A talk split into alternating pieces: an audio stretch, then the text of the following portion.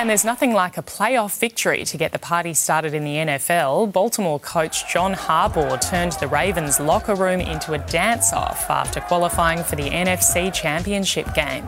Set to be named this year's MVP, Lamar Jackson ran in two touchdowns in the 34 10 win over the Texans. And there was plenty of feeling between San Francisco and Green Bay. The 49ers produced a nail biting comeback to book a date with the Ravens, the winner through to the Super Bowl.